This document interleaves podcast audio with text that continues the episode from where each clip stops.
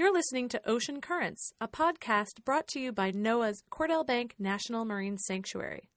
This radio program was originally broadcast on KWMR in Point Reyes Station, California. Thanks for listening.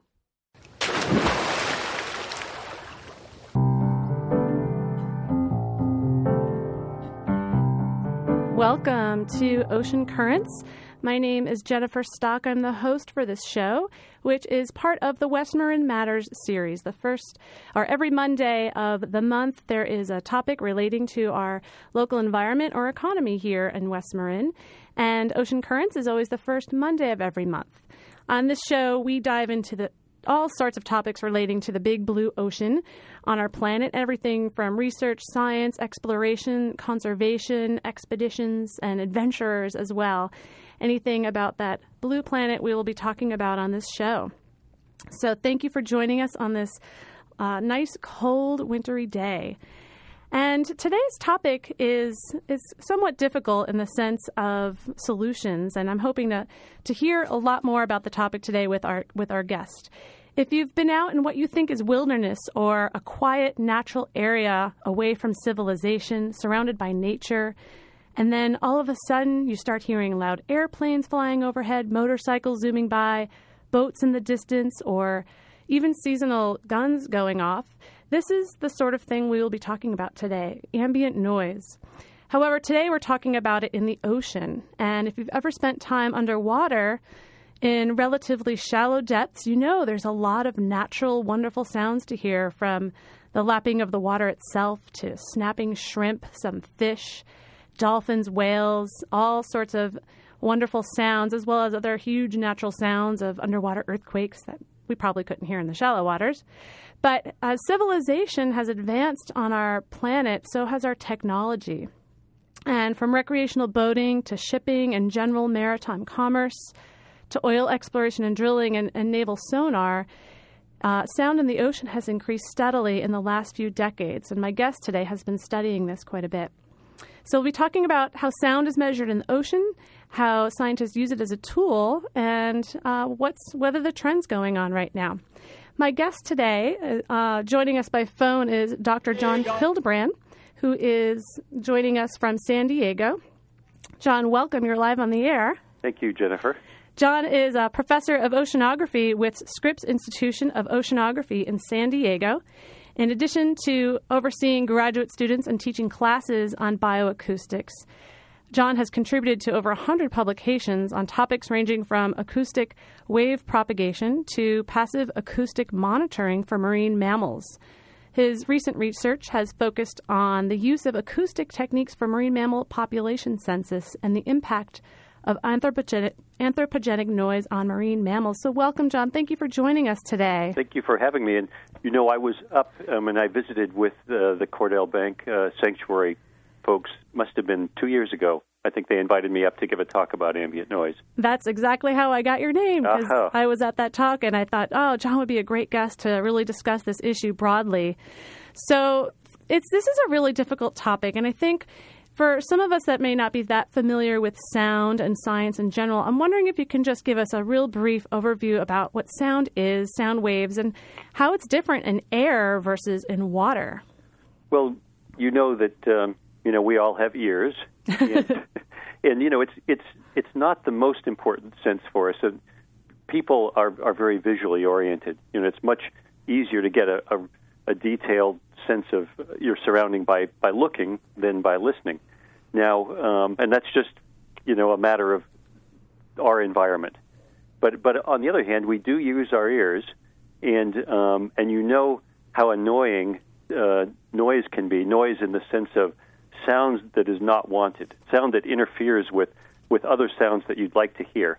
And in fact, my real estate agent once told me as I was looking for a house, there's nothing worse than having buying your house next to the freeway, mm. right? Because of the presence of all of this unwanted sound. So, um, in the in the in the undersea world, it's exactly the opposite. Where light, anyone who's been a diver or even just kind of stick your head underwater, um, you'll realize that that light is very limited in terms of the distance that it'll propagate underwater. It's really hard to see any great distance, and it's both the fact that the light is absorbed by the water, and that there's a lot of particulate matter, you know, things floating in the water that scatter the light. And so it's just not a great sense to um, to detect things that are very far away, you know. And, and in the worst case situation, you know, in really turbid water, you can stick your hand in front of your face and you you hardly see it. Now, on the other hand, sound propagates incredibly efficiently underwater, and um, and at low frequencies, sound can propagate essentially without any um, absorption by the ocean. And what this means is is that animals who are adapted to to live in the ocean make a lot of use of the ambient sound, and um, they make use of the sound to know the, the setting that they're in.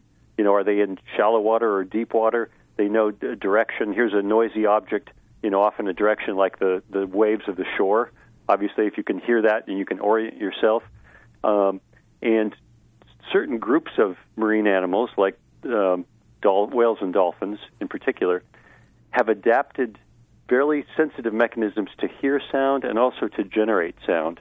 So um, dolphins, for instance, their their main way of uh, capturing prey, which is mostly fish, is to create a high frequency click, you know, which is a just a really short snap, you know, like snapping my fingers, mm-hmm. and then the reflection of that sound off of their prey tells them, you know, the presence of it, and also, you know, they can navigate in at night with no light whatsoever. You can cover the eyes of a dolphin, and it still is perfectly efficient at capturing fish. So, um, so the sound is just a really important part of their world, and, and when you look at their the anatomy of their brain, there's much more circuitry devoted to processing the sound than there is to processing light, and, and of course our brains are exactly the opposite. So um, this means that the the noise environment of the ocean is is very important for the the health of the ocean in terms of the animals being able to to uh, to make use of of you know their natural environment. Now that that's where the concept of anthropogenic sound comes in. In other words, noise that we humans have introduced um, into the ocean. And over the last, say, uh, 50, 60 years, you know, the, the, there's just been a, a really rapid increase in the amount of goods that are transported um, across the ocean, you know, in container ships or oil tankers, and and so we're using the ocean as a highway of commerce.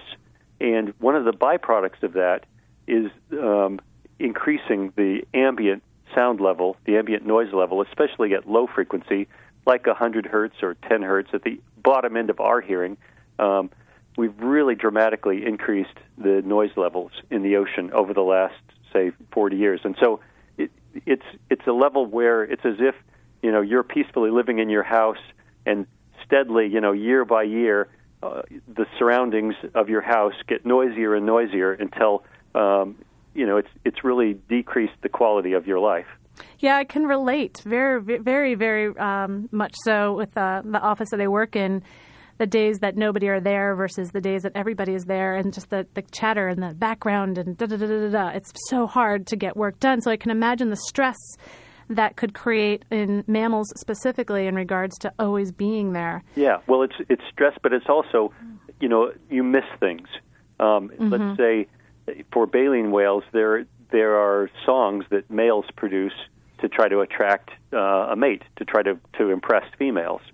Well, if if those sounds are intended to propagate a certain distance so that you're you know you're actually getting to to be heard by your potential mate, you know, as the, the background din from the shipping goes up, then the range at which you can actually be successful in terms of attracting a mate, um, you know, goes down. Now, it's it's kind of tricky. This is an issue in a lot of ocean problems. Is that we wish we had a baseline. Mm-hmm. We wish we knew a lot more about what things were like a hundred years ago, you know, or more. And the problem is, um, you know, we don't have a really good baseline. I mean, this this goes for the presence of various animals, but but also in terms of the the ambient noise state of the ocean. And so, um, one thing that we found was though that about 40 years ago, maybe a little bit more, the Navy was um, worried about tracking Soviet submarines off the west coast of the U.S. and also in the Atlantic, and so they installed a series of listening posts, and these were called the the SOSUS arrays. Mm-hmm. And um, and in fact, I think there was a SOSUS array at one point off of Mendocino, which is not too far Mm-hmm. from where you are. And um, and these listening posts, as they put them in, they needed to know what the ambient noise background was as as a measure of how well they could detect a submarine. So, you know, with your Uncle Sam's support, a lot of effort was put into measuring uh, background noise at various sites along the west coast of the U.S. So these are just listening stations. They're not putting sound out. They're No. just listening. Absolutely, just listening and and using at the time they were tracking you know submarines and by by combining the signals from various of the stations you can sort of triangulate you know the location of, of where the submarine would be. Well, um, so but but they produced just fabulous documents in terms of um, documenting over more than a year what kind of changes you'd see in ambient sound at all of these sites. And, and one of the things that they realized is that uh, there were these sounds made around oh 20 hertz and 100 hertz that um, that were clearly biological in origin, but but at the time they didn't know what. They would just give them names like there's the the 20 hertz long is a, a is a tone at 20 hertz that lasts for a long time, and it it turns out now today we know these are made by blue whales, Mm-hmm. but it was just a mystery mystery of the deep at the time, but but from these records, um, which were classified in the 60s, they've now been declassified because of the you know the strategic importance of them has gone away. But the value in terms of documenting the background of ambient noise is is really great because now we can go back to 1961, 62, and say what were the sound conditions like. And and when we do that, we made a measurement at exactly the same site using a calibrated system. We found that there was about a factor of of uh, 10 increase in the power of the of the ambient noise at these sites, which is significant. In other words, you know the the perceived um, you know sound level had gone up by a factor of 10. Now, this was uh, a site that you studied off of Southern California, San Nicolas Island, Yes. I believe. San Nicolas Island, and it was also done at uh, Point Sur, which is just you know a bit to the south of you. Mm-hmm. And both of these sites had essentially the same result that the ambient noise increases. There's a doubling of ambient noise about every uh, decade. Wow. So, and I'm sure the, the noise is attributed to increased uh, Shipping. shipping traffic, correct? Yes, yes. I used to dive at San Nicolas Island. I used to live on Catalina, and we did a dive trip over there. And I remember there was a lot of concern of, of us as far as getting in the water. Would they know that we were there if they were going to do any testing? Because Mm-hmm. they do testing. And when we were underwater, we heard some huge bomb go off. I remember, and it was like, "Oh my God, we got to get out of here!" Yeah. Just because of the type of, types of things that happen on that island. But I'm sure the noises that you're collecting over long term there were um, from multiple sources, not just the testing that's happening on the island. Well, the, the um, we were talking about how efficient uh, sound propagates underwater, and it turns out that the the noise that you hear, a place like St. Nicholas Island or Point Sur, is really a an average of all of the noise sources, all of the ships in the North Pacific. You know, you're literally hearing ships that the sound of the ship is propagated all the way across the ocean basin, thousands Wow. of kilometers, because the sound propagation is so efficient. So it's just kind of a. I mean, there are sounds of individual events like a ship going by or someone setting off an explosion or something that are that you can put your finger on it. But but generally, that's one of the things about ambient noise is it's just a, a collection of all the noise sources that that you know, and in this case, across the entire North Pacific basin. So it's just kind of generally raising up all along. It's just like starting from the bottom and coming up. It's it's magnified everywhere. Yeah, well, it, it just it it kind of um, there's also a feature of of the ocean in the North Pacific, which is that it has a waveguide. It, it's called a sound channel that essentially keeps the sound uh, trapped in in this. It's not. I wouldn't call it a surface layer because it's it's most of the ocean depth, but but it means that the sound doesn't dissipate, you know, by bumping into either the surface or the bottom. Mm-hmm. It's just it's like a, a waveguide is the way that people describe it. It's just like if you were going into a small room that had a lot of flat surfaces. yeah, like an echo, echo. chamber, you So- Mm-hmm. know, where the sound just reverberates forever. And those are typically unique underwater features that may also be associated with productivity and perhaps concentrate marine life as well. So that might be um, quite a concern for those who study marine mammals. Yeah, well, and, and you would guess that the the whales know about this and, and exploit it. Of course, you know this is why some of the the signals are really optimized for uh, transmitting a long way, and and maybe I don't know. This is at risk of, of um, people having low frequency speakers or whatever, but I, I sent you a sound that's that's something like a, a it's a blue whale. Okay, so that's the first track. Yeah, so that that would be an interesting one to play, just to give a sense of the kind of sounds that that the whales make. Sure. Okay, so stand by here. Let's let's try this track out.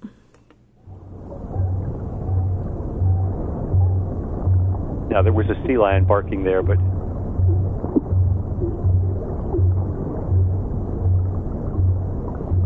So that thumping.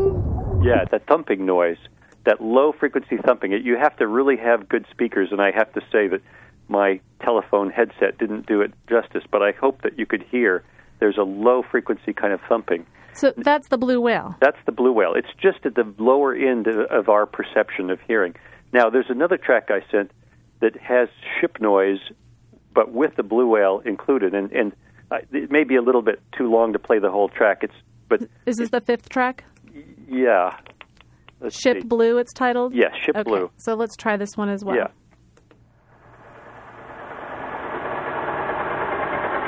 Okay, noise is the sound of the ship. And, um, and eventually, in this track, a, a blue whale comes along, but you can you can get a sense of how the ship is interfering with the sound that the, that the whale is making. I hear it now. Okay, let's listen.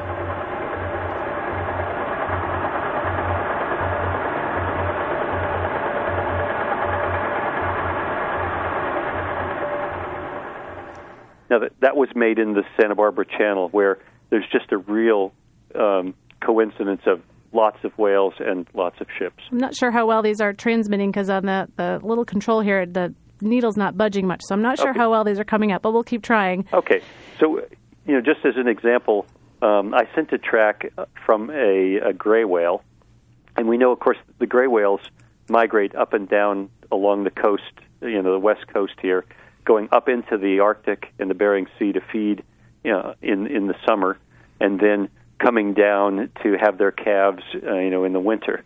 And uh, if you could play the gray whale, and it, that also gives a sense. It's a sound that's that's made to be uh, transmitted in the shallow waters along the coast. I see. Okay, let's play this.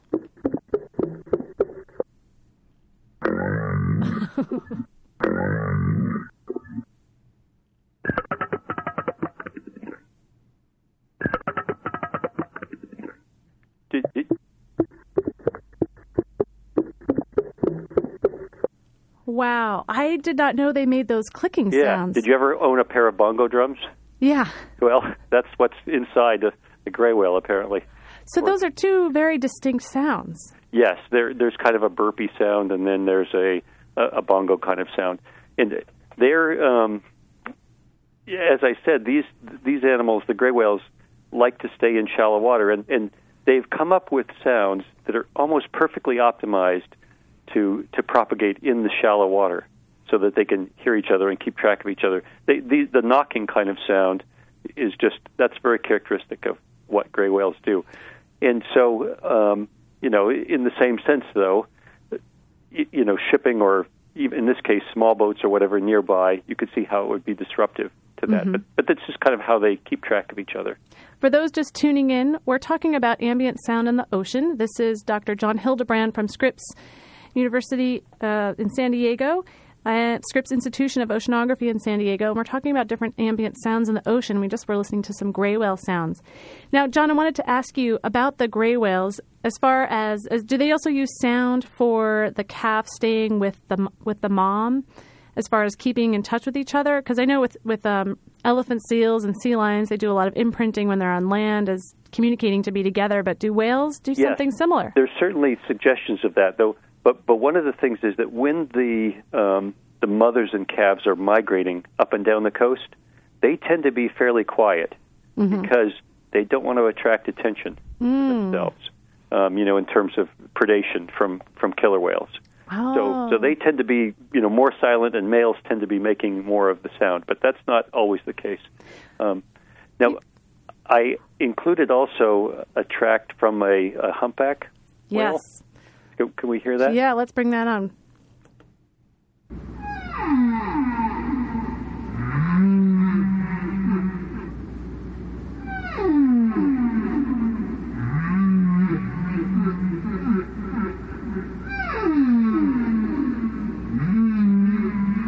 It's amazing. So, um, in this case, it's a male humpback that's singing. He's trying to attract a mate, and and we call this humpback song, um, and and you know we hear it almost in a musical way. I mean, we can relate to it as a, as a song. It, it has a repetition. There are phrases. There are themes that get repeated. There's a overall song cycle, usually somewhere between ten and fifteen minutes, and you know it's it seems like a conscious performance on the part of the whale. You know, a conscious uh, projection of of you know something about their probably fitness for breeding. Um, you know, trying to attract a, a mate. Now, people think about these um, humpback songs. The most famous place to to hear this is near Hawaii, because the um, there is, is one or one set of humpbacks that spend the summer in Alaska feeding and the winter in Hawaii. Sounds like a nice life, doesn't Yeah. it? Um, uh, breeding. But but you know the interesting thing is is that we also along the coast of California have our own humpbacks, and they tend to go back and forth from Central America in the in the winter, and then in the summer, and and also in some other seasons, in the somewhat in the spring and fall, they're up along the coast of California, and we've recorded them singing up here, you know, just as well as as down in in Costa Rica. That particular song was from Central America, but they sing, you know, the same kind of songs when they're up here um, in the in the summer months, and um, but but it's just, you know, it, it there's so much put into it in terms of the males. You know, they they have a place. They're stationary. They'll do this song and they'll do it for days on end. So it must have some real significance in terms of the um, you know the lives of the animals. Now, And- do they only do it on the breeding grounds? I just read somewhere that some recordings were done actually near Cordell Bank of whale uh, humpback whales making these calls, and I was surprised because I had thought it was only Yeah. at the breeding grounds. Yeah, well, that's the the standard theory goes that they only sing on the breeding grounds, but but we've recorded it up here, you know, Southern California, and you know, and I wouldn't be surprised at Cordell Bank as well. So I think it's something that just goes on all year long, and um, maybe there's a more intense effort put in, you know, during the the winter months, during the the breeding months. But I think it's just part of of their culture, you know, part of what they do. Now, Yeah. based on the sounds that I mean, you were saying earlier that sounds can propagate all the way across the ocean. Is that are those specific frequency, frequencies? Because would we be able to hear humpback whale calls here in California that are being generated in Hawaii, or Well- is it based on the frequency of the sound? the the why the the the songs of the humpback whale are not that um, high amplitude that you'd hear them all the way from Hawaii. Mm-hmm. But um, but in in the the reason when I talk about the ships, if you have let's say a thousand ships, you know, spread across the North Pacific, all of that energy kind of adds together to to create this background din. And and also the ships are are a little bit uh, higher amplitude than than the whale in terms of the, the sound production, and also a little lower frequency.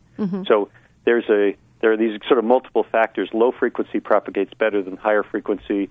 You know, obviously, if you produce a louder sound, then it'll go further. Um, so so we can hear the humpbacks if you. Um, I mean, if you've ever been lucky enough to be close to a singing one, it's quite loud. I mean, if you stick your head in the water near one, or you can actually hear it even in the air close to one.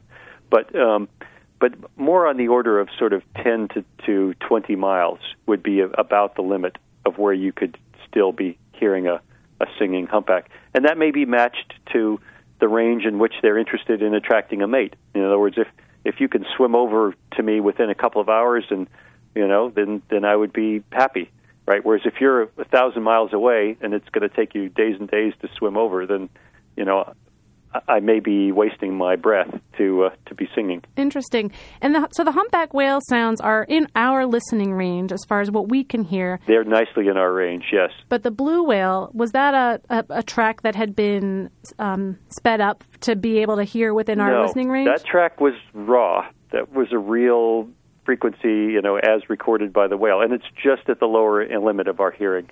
Um, and and so um, the the humpbacks will easily go up to a, a kilohertz. You know, the, our, our, the best hearing for humans is about a kilohertz. Humpbacks sing right around that. Blue whales, the highest energy is 15 hertz, which you know is just right at the bottom of what we can hear. Now, is it different when you're closer to a blue whale as far as the intensity goes, or?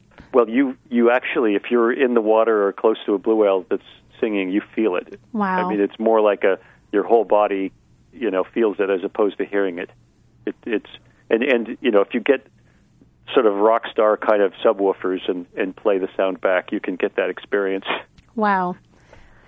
So we're talking a lot about mammals. Do we know much about impact of sound or how sound is used by other animals in the ocean? Like these snapping shrimp, is that just their exoskeletons clicking together as they move around or you know, there's a lot of fishes that make a lot of thumping sounds as well. Do we Yeah. know much about how they use sound? Well, we, you know, for all of these, we're just starting to learn. The um, the snapping shrimp, actually, it's it's it's part of their, um, you know, moving around, you know, pushing the water. They actually do what's called cavitation. They push the water so hard that it actually opens up a little cavity, a little vacuum, and then the, the collapse of that vacuum is the snap. Um, but but I have to think that there's a, an aspect of staying together. You know, they're an aggregate, right? These shrimp. I mean, they're they're not one animal all by themselves. They're living in in sort of a colony, and that the sound is part of that. That you know, knowing you know where you are with respect to your colony, or you know, there's there's maybe a good feeling if you're surrounded by other snaps, um, and so you're not alone. You know, for for an animal that's that's working in, in sort of a school like that. Um, but but you know, we we really don't know. There hasn't been good experiments to see, you know, the uses made by snapping shrimp of the sound. Um, fish fish, on the other hand, we know a little bit more because there's a definite cycle. Mostly, the, the the sounds of fish can be done either by males or females, but um, there's a certain time window, and it's quite often it's called crepuscular, where it's it's right at sunset or right at sunrise. But and um, and you see this where just within a window of you know ten minutes before or after sunrise and sunset, where the fish are going crazy, and um, and there are various theories about why they chose that particular time. But but you know, of course, if you're a fish, you don't want to do something that's going to attract attention of a potential predator, right? So that's the downside of making sound. The upside, though, is that if there's another fish you want to mate with, then you know you need to attract them or tell them where you are. Um, then you know there's a time you need to to uh, to make that sound. So this these crepuscular times, right around sunrise or sunset, I guess the theory is is that there's not, you know, it's in that kind of twilight period where the light isn't so uh, strong that the predators are going to get you, right? But but on the other hand, you know, your mate still might be able to find you. It's happy hour. Yeah, exactly. Happy hour in in the fish school. So, Wow. um, but I think w- there's a lot that we can do, and that I hopefully we will do, with identifying the um, the species that make these various sounds, and then using the acoustics as a as a tool for assessing the the fish schools. One of the things we found in the recording that was made near San Nicolas Island by the Navy in the 60s was that it was absolutely full of fish sounds, lots of fish sounds.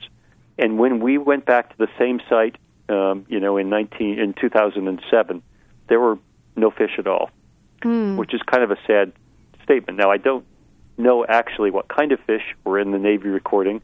You know, we don't have enough information right now to go back and reconstruct what happened. But you know, there were fish that present that are no longer present. Interesting. Um, so again, you know, it'd be nice if we had baselines on very, these various things. It would help us to see how things have changed. And, and so, so when I make a, an acoustic recording now, I I really think about it in that mode of there's there's usually some particular species I'm trying to record, a humpback or a blue whale or something, you know, for a particular study. But but I'm trying to archive the sounds as a way of preserving them for, for the future where all of these other things like fish and you know other sounds that we can't identify yet where we could go back and say okay well this is what was present at this time in this place. Um, it's like a in in many ways you know we may be it may be one of the best ways that we can record the health of the ocean by by getting a sense for what kind of sounds were out there. There's so many natural sounds you know biological sounds that that we might be able to associate that with a particular state of the ocean. John, I'd like to come back to that topic in just one minute. We need to take a short break here at the station, but if you'd hold that thought about this research and this long term plan, I'd like to come back to that topic in just a few moments. Sure. So please stay on the line. Please stay with us. Okay. Uh, for those of you tuning in, this is Ocean Currents, and you're listening to KWMR 90.5 FM Point Reyes Station and 89.9 in Bolinas. Um, ocean Currents is the first Monday of every month, and today we're talking about noise in the ocean, sound in the ocean, with Dr. John Hildebrand. We'll be back in just a minute, returning to our interview with John.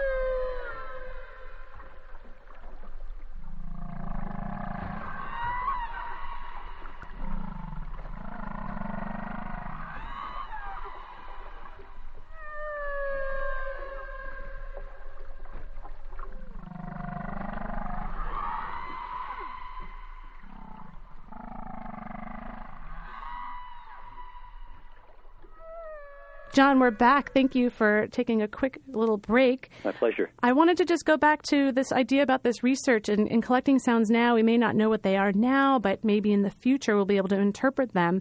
But also, I wanted to ask you how have you used acoustic listening and sound for studying marine mammal populations? Uh, typically, um, I've talked with people, and we've had people on the show talk about marine mammal from surface observa- observations, and I'm curious how you pair the listening aspect underwater, the information you collect with that with surface observations, and what types of things are you trying to find out through that, the listening? Yeah, well, well, the first thing that that um, has thing that's happened over the last say ten years is that everybody's computer, you know, you have a computer sitting on your desk, right, and and the computer that you have now is dramatically different than what you had ten years ago. I mean, in, in every possible way its speed, its its ability to store data, you know, everything about it. Well, what this has done is it's revolutionized the kind of instruments that we can put together to put out in the ocean to sense the ocean. The fact that we can have low power and you know very um, fast and lots of disk storage on a on a computer. So so we've been able to create instruments, and my particular brand of them are called acoustic recording packages, um, or ARPs. And we've been able to, to, to create these ARPs that we can just put out in, in sometimes in very remote spots in the ocean and let them record the sound for months and even up to a year, um, you know, in, in one uh, session. And you know, it's basically a matter of having a lot of disks and a lot of batteries and a and a low power computer. So so with that, um, you know we've we've opened up sort of a new window onto the ocean because in in days of old people would go out with with a, a hydrophone this is a listening device and dip it over the side of a boat and they're looking and they're listening at the same time but but they could only be there for an order of you know a few hours and so now we've created these kind of listening stations really almost around the planet um, to give us a sense for, for what's there.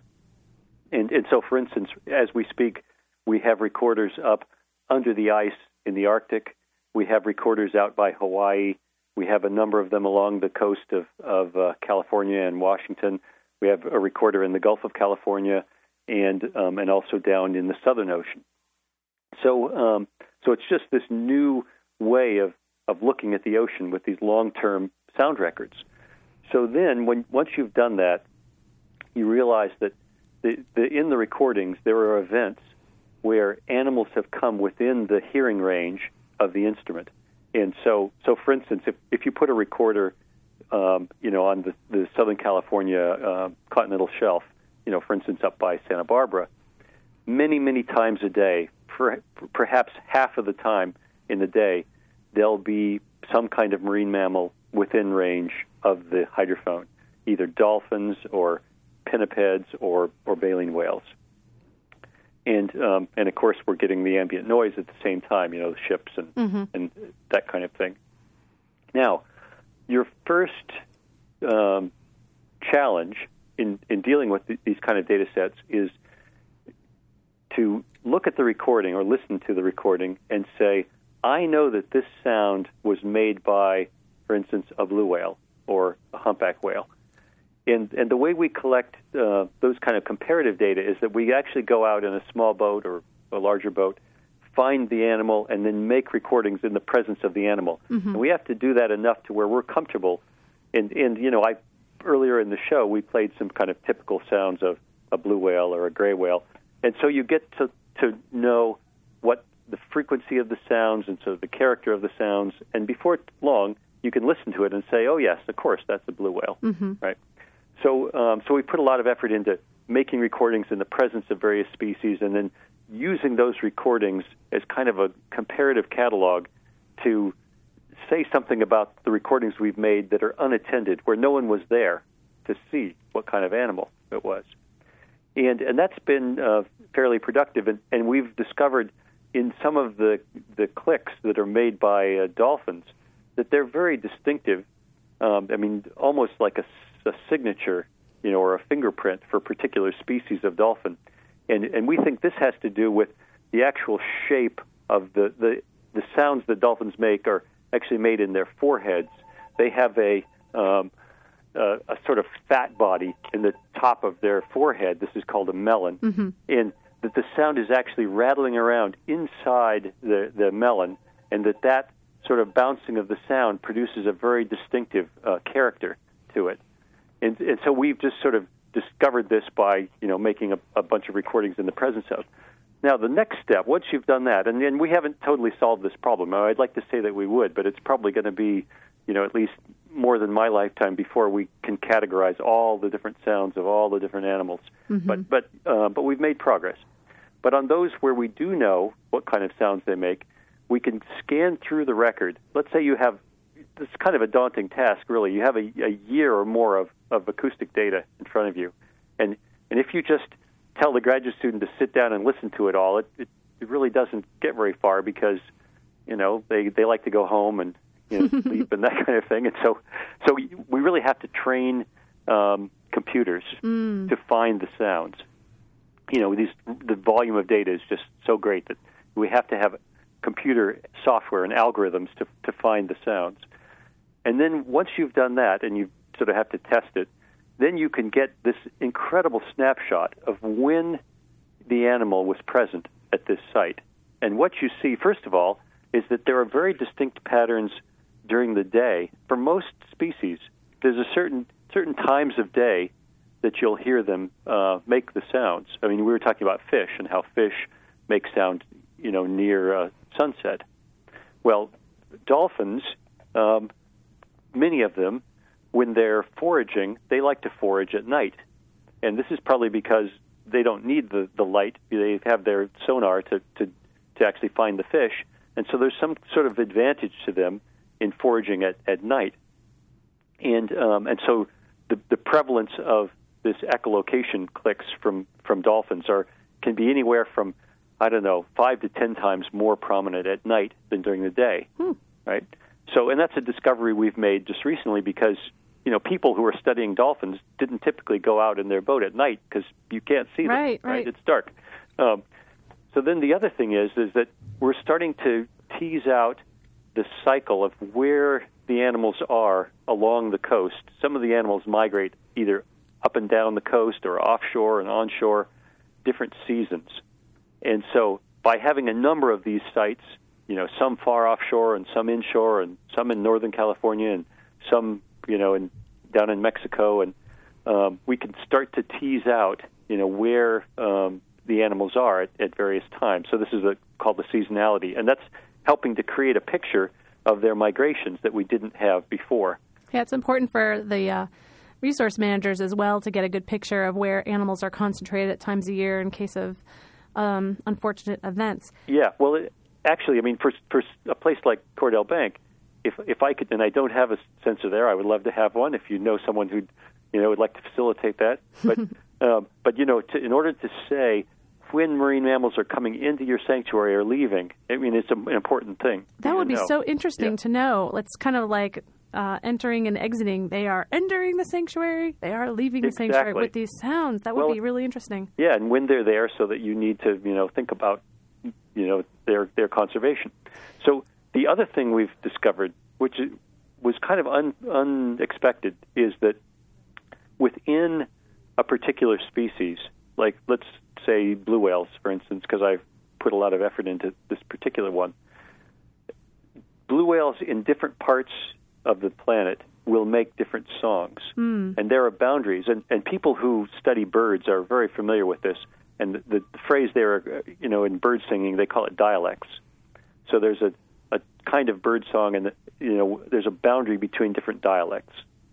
Well, the same phenomena happens with whale song, and so the the west coast of the U.S. is one dialect of of blue whale, which I I would call a California blue whale, but um, and then there's a different song that's out in the deep water, you know, in the central and north Pacific.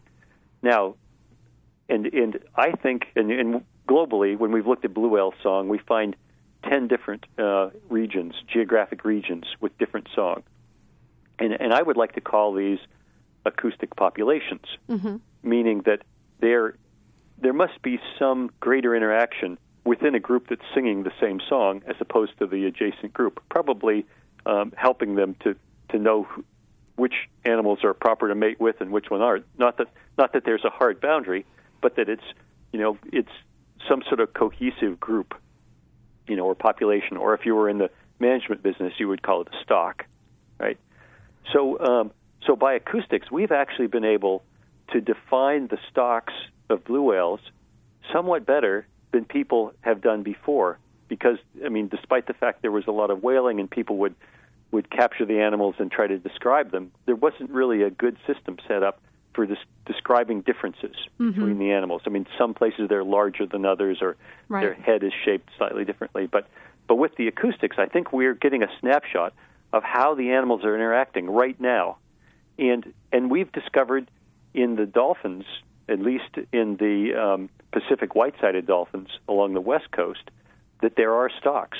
There are differences in terms of the kind of sounds that they make, and these may, you know, translate into these these acoustic stocks. Do you think they ever adapt their sound to change to fit into another group? I'm thinking of socially, if somehow one whale, one with one acoustic uh, pattern, and met up with another whale with a different acoustic pattern, would they be like, "Who are you?" And Yeah, I mean, I'm thinking of the social relations there. Yeah. It must be so interesting to study. Yeah, well, there's a lot we don't know about that, but but there's a really interesting case in um, Australia where uh, you know well documented there is a, a Western uh, Australia and an Eastern Australia stock of humpback. You know, different sing, different songs, and a, a case a few years ago, someone noticed that in and among the Western stock of of uh, humpbacks, there was one whale apparently singing the Eastern song. And bizarrely, by the end of the season, all of the the western uh, animals had switched I to the eastern song. So the humpbacks are interesting because they have a, a flexibility and a, and a and an attention to, to novelty in their songs that most of the baleen whales don't. Blue whales, I I don't think would do that. We've seen a stability of the song of blue whales over you know more than 40 years Mm-hmm. along the coast of California. So We have just about eight or so minutes left. I want to talk a little bit more about some of the impacts from the sounds. How does the, the raising ambient level of noise in the ocean impact this research that you're trying to do as far as being able to detect these these changes? Well, we're trying to tease out. You know, one of the the um, focuses of our research is how are the animals reacting to um, the fact that that ambient noise is, has increased, and how do they react to individual events? You know, like a ship going by, or you know, someone using uh, um, air guns or or sonar. You know, near the animals, and so that's just um, part of what we're trying to tease out because you know our our understanding of the um, the actual impact is is rather limited because most of the time where we've had these kind of high quality uh, recordings, the ambient noise has been quite high. So I mean, going back to the issue of having a baseline, we don't have a good baseline, and so what we have to do is tease out. So, for instance, um, one thing that we think that we can document is that there's an effect of the animal producing a higher source level. In other words, you know, yelling louder in the presence of higher ambient noise. And, and in the human world, this is called the Lombard effect, based after a, a French guy named Lombard who noticed that when you go to a cocktail party, everybody's shouting at each other, right, in in this noisy room. You know, and, it, and it's a natural response to just being heard as you you shout louder. Well, there's a limit, and and what we've seen more or less is that for every decibel, you know, one dB increase in background noise, the animals can compensate for about half of it by sh- by shouting a little louder. Not that you know this is this is uh, um, it's probably stressful for them as it is stressful for us if you've ever been at a cocktail party too long. What But- just concerns me too is if the sound levels keep rising in the ocean, uh, they're going to have to continue doing that as well, and can they? there is a limit. There definitely is a limit, and so so we're we're trying to document this, and and the place where we've been trying to work this out mostly is in the Santa Barbara Channel, because there's just a constant flow of ships, you know, heading um, Right. toward the ports of uh, L.A., Long Beach, and also it's it's a a really important uh, habitat for humpbacks and and blue whales and fin whales. Well, was it last summer? A couple of blue whales had been killed by ship strikes. Yes. Which we wonder. I mean, can whales hear these ships? Can they hear them? Can they see them? Yeah, well, they they probably get kind of used to it being loud, and um, and and that may be part of the problem is that they're getting habituated to these these loud sounds, and then you know you surface right in front of a a, a car carrier, and even if they wanted to stop, they Right. couldn't stop. So um, so it is it is a concern, um, and you know that particular incident, um, there was a request for the ships to slow down after there had been, I think, three of these ship strikes. There was a request, of voluntary, you know, would you please slow down while you're in the Santa Barbara Channel? And we looked at the compliance and saw absolutely zero, no slowing at all. And and the the common wisdom in terms of ship strike is is that if ships are going less than 10 knots, then the animals can get out of the way. But ships going substantially more than 10 knots and kind of 20 plus knots is a is a standard speed in the Santa Barbara Channel. Um, then it's it's more difficult for the whales to get out of the way. Now, John, I also just want to ask. We only have a few minutes left, but um, how about the use of sonar, and how do we know about this right now as far as impacting marine mammals? There's been a lot of stuff in the news, the Navy in and out of court, and marine mammals um, apparently showing effects from that.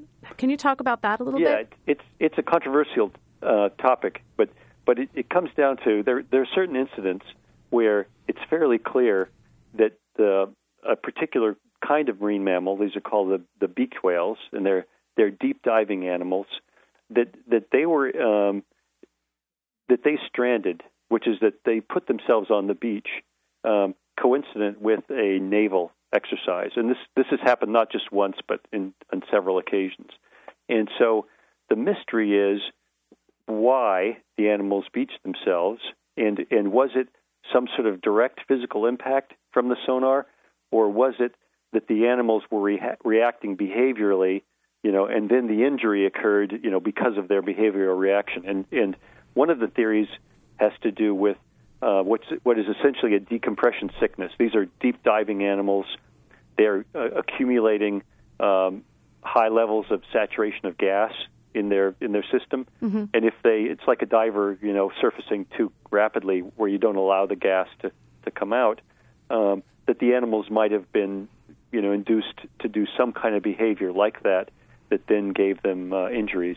So it's it's controversial. It's gone back and forth. There are a lot of studies going on uh, right now to try to to tease that out, but but they're very difficult animals to study mm-hmm.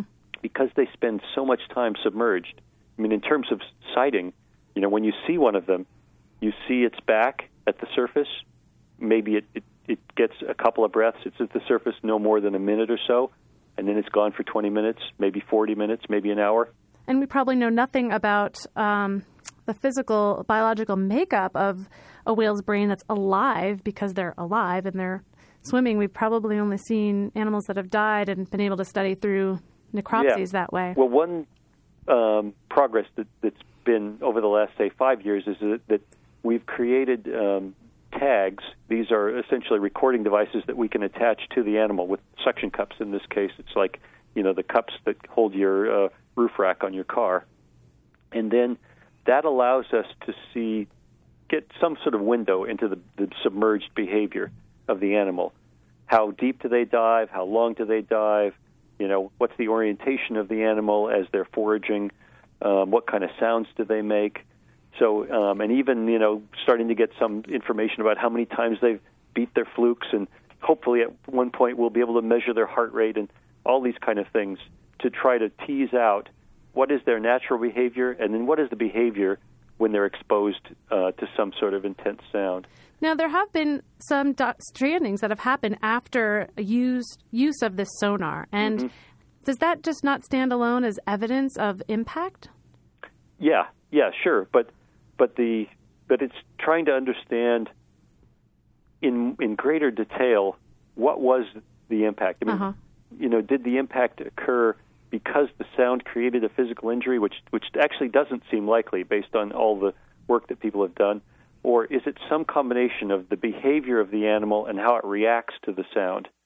So it's it's a complicated issue, and and I mean yes, there are uh, clear cut associations of these events, and so you know there's there's plenty of level of, of concern, but but we haven't really figured out yet how broadly to apply that for instance, to other species besides beaked whales, mm-hmm. right? Or, you know, is it just when the animal uh, um, somehow, you know, is in a certain bathymetric setting where it it um, it can't go back down? I mean, it, if you drive it onto a, sh- a shallow water, then you know it, it has trouble with um, submerging again to to clear the the gases out of its system. In other words, there there's this complicated suite of, of effects that we, we haven't really sorted out yet.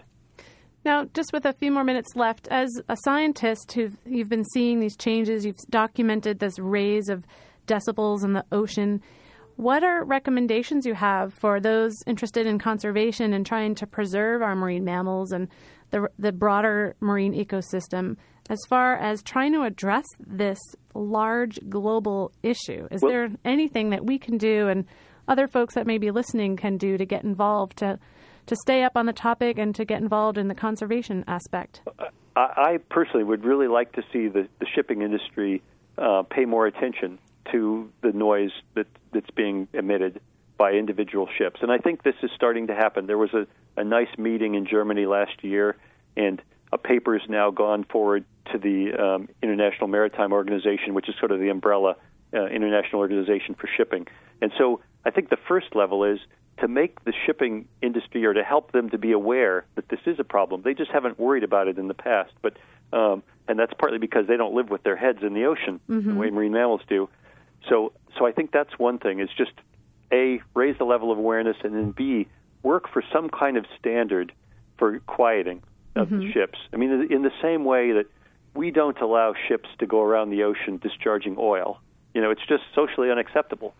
And so just you as know, we're trying to reduce carbon, we should be looking to reduce sound as well. Exactly. It's one of a suite of, of pollutants, in a sense, that, that we should be looking for you know the industry to to to be you know having less impact than it does right now.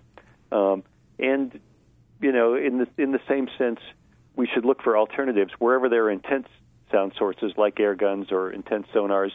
We should be looking for ways of doing the same job, but without the same sound level. And and um, so, for instance, in the seismic exploration business, you know, where people are looking for oil, you know, there's a lot of oil underneath uh, Los Angeles, right? And and one way to look for oil on land is to dig a hole, put a stick of dynamite in a hole, and blow it up, right? To to get sound waves to propagate in the earth. Well, if you proposed to do a seismic survey, you know, along Hollywood Boulevard with sticks of dynamite, that would be socially unacceptable. Right. Right. And so what they've done is they've developed alternative means. There are these big trucks that kind of bounce up and down, and you know, it's a, it's a lower level sound that you emit over a longer time period. Well, it could be that the seismic industry in the ocean creates a similar technology. Instead of having you know one big bang, then they have you know uh, means of, of making sound that that's that's more uh, that gets the job done, but is more uh, environmentally benign. So it's time to advance our technology. I'm sorry to have to cut you off at this point, but we need to wrap up the show. And I just wanted to thank you very much for giving us such a broad overview, a really nice overview of how animals are using sound and some of the issues that we're facing. And I really appreciate hearing the recommendation about the shipping industry and that there is work being done in that area. I think that's something to keep an eye on for uh, the future. And it's it's interesting. I hadn't thought a lot about how we're mitigating sound and trying to change that. There's been so much work on carbon and reducing carbon, and it's nice to hear that there's efforts as well for reducing this type of sound. Great. So, well, I appreciate you having me. Thank you so much for your hard work and um, appreciate you coming on the show today. Have a good afternoon. Okay. Bye bye. Take care. We've been talking with Dr. John Hildebrand from Scripps Institute of Oceanography at in San Diego, and we've been talking about ambient noise and sound on the ocean, and barely scratched the surface. Um, I had a whole bunch of more questions here, but I definitely learned a lot. I hope you did too. Thank you so much for t- tuning in to Ocean Currents today. I'm going to leave you with some soothing coral reef sounds. Thanks for tuning in.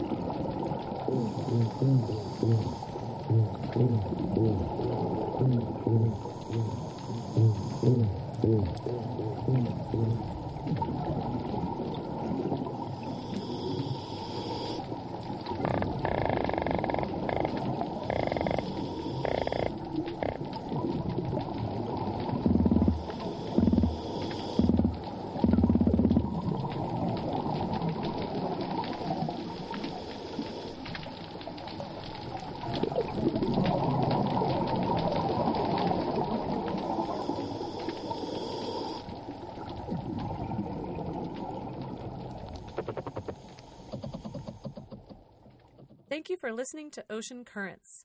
This show is brought to you by NOAA's Cordell Bank National Marine Sanctuary on West Marin Community Radio KWMR. Views expressed by guests on this program may or may not be that of the National Oceanic and Atmospheric Administration and are meant to be educational in nature. To learn more about Cordell Bank National Marine Sanctuary, go to cordellbank.noaa.gov.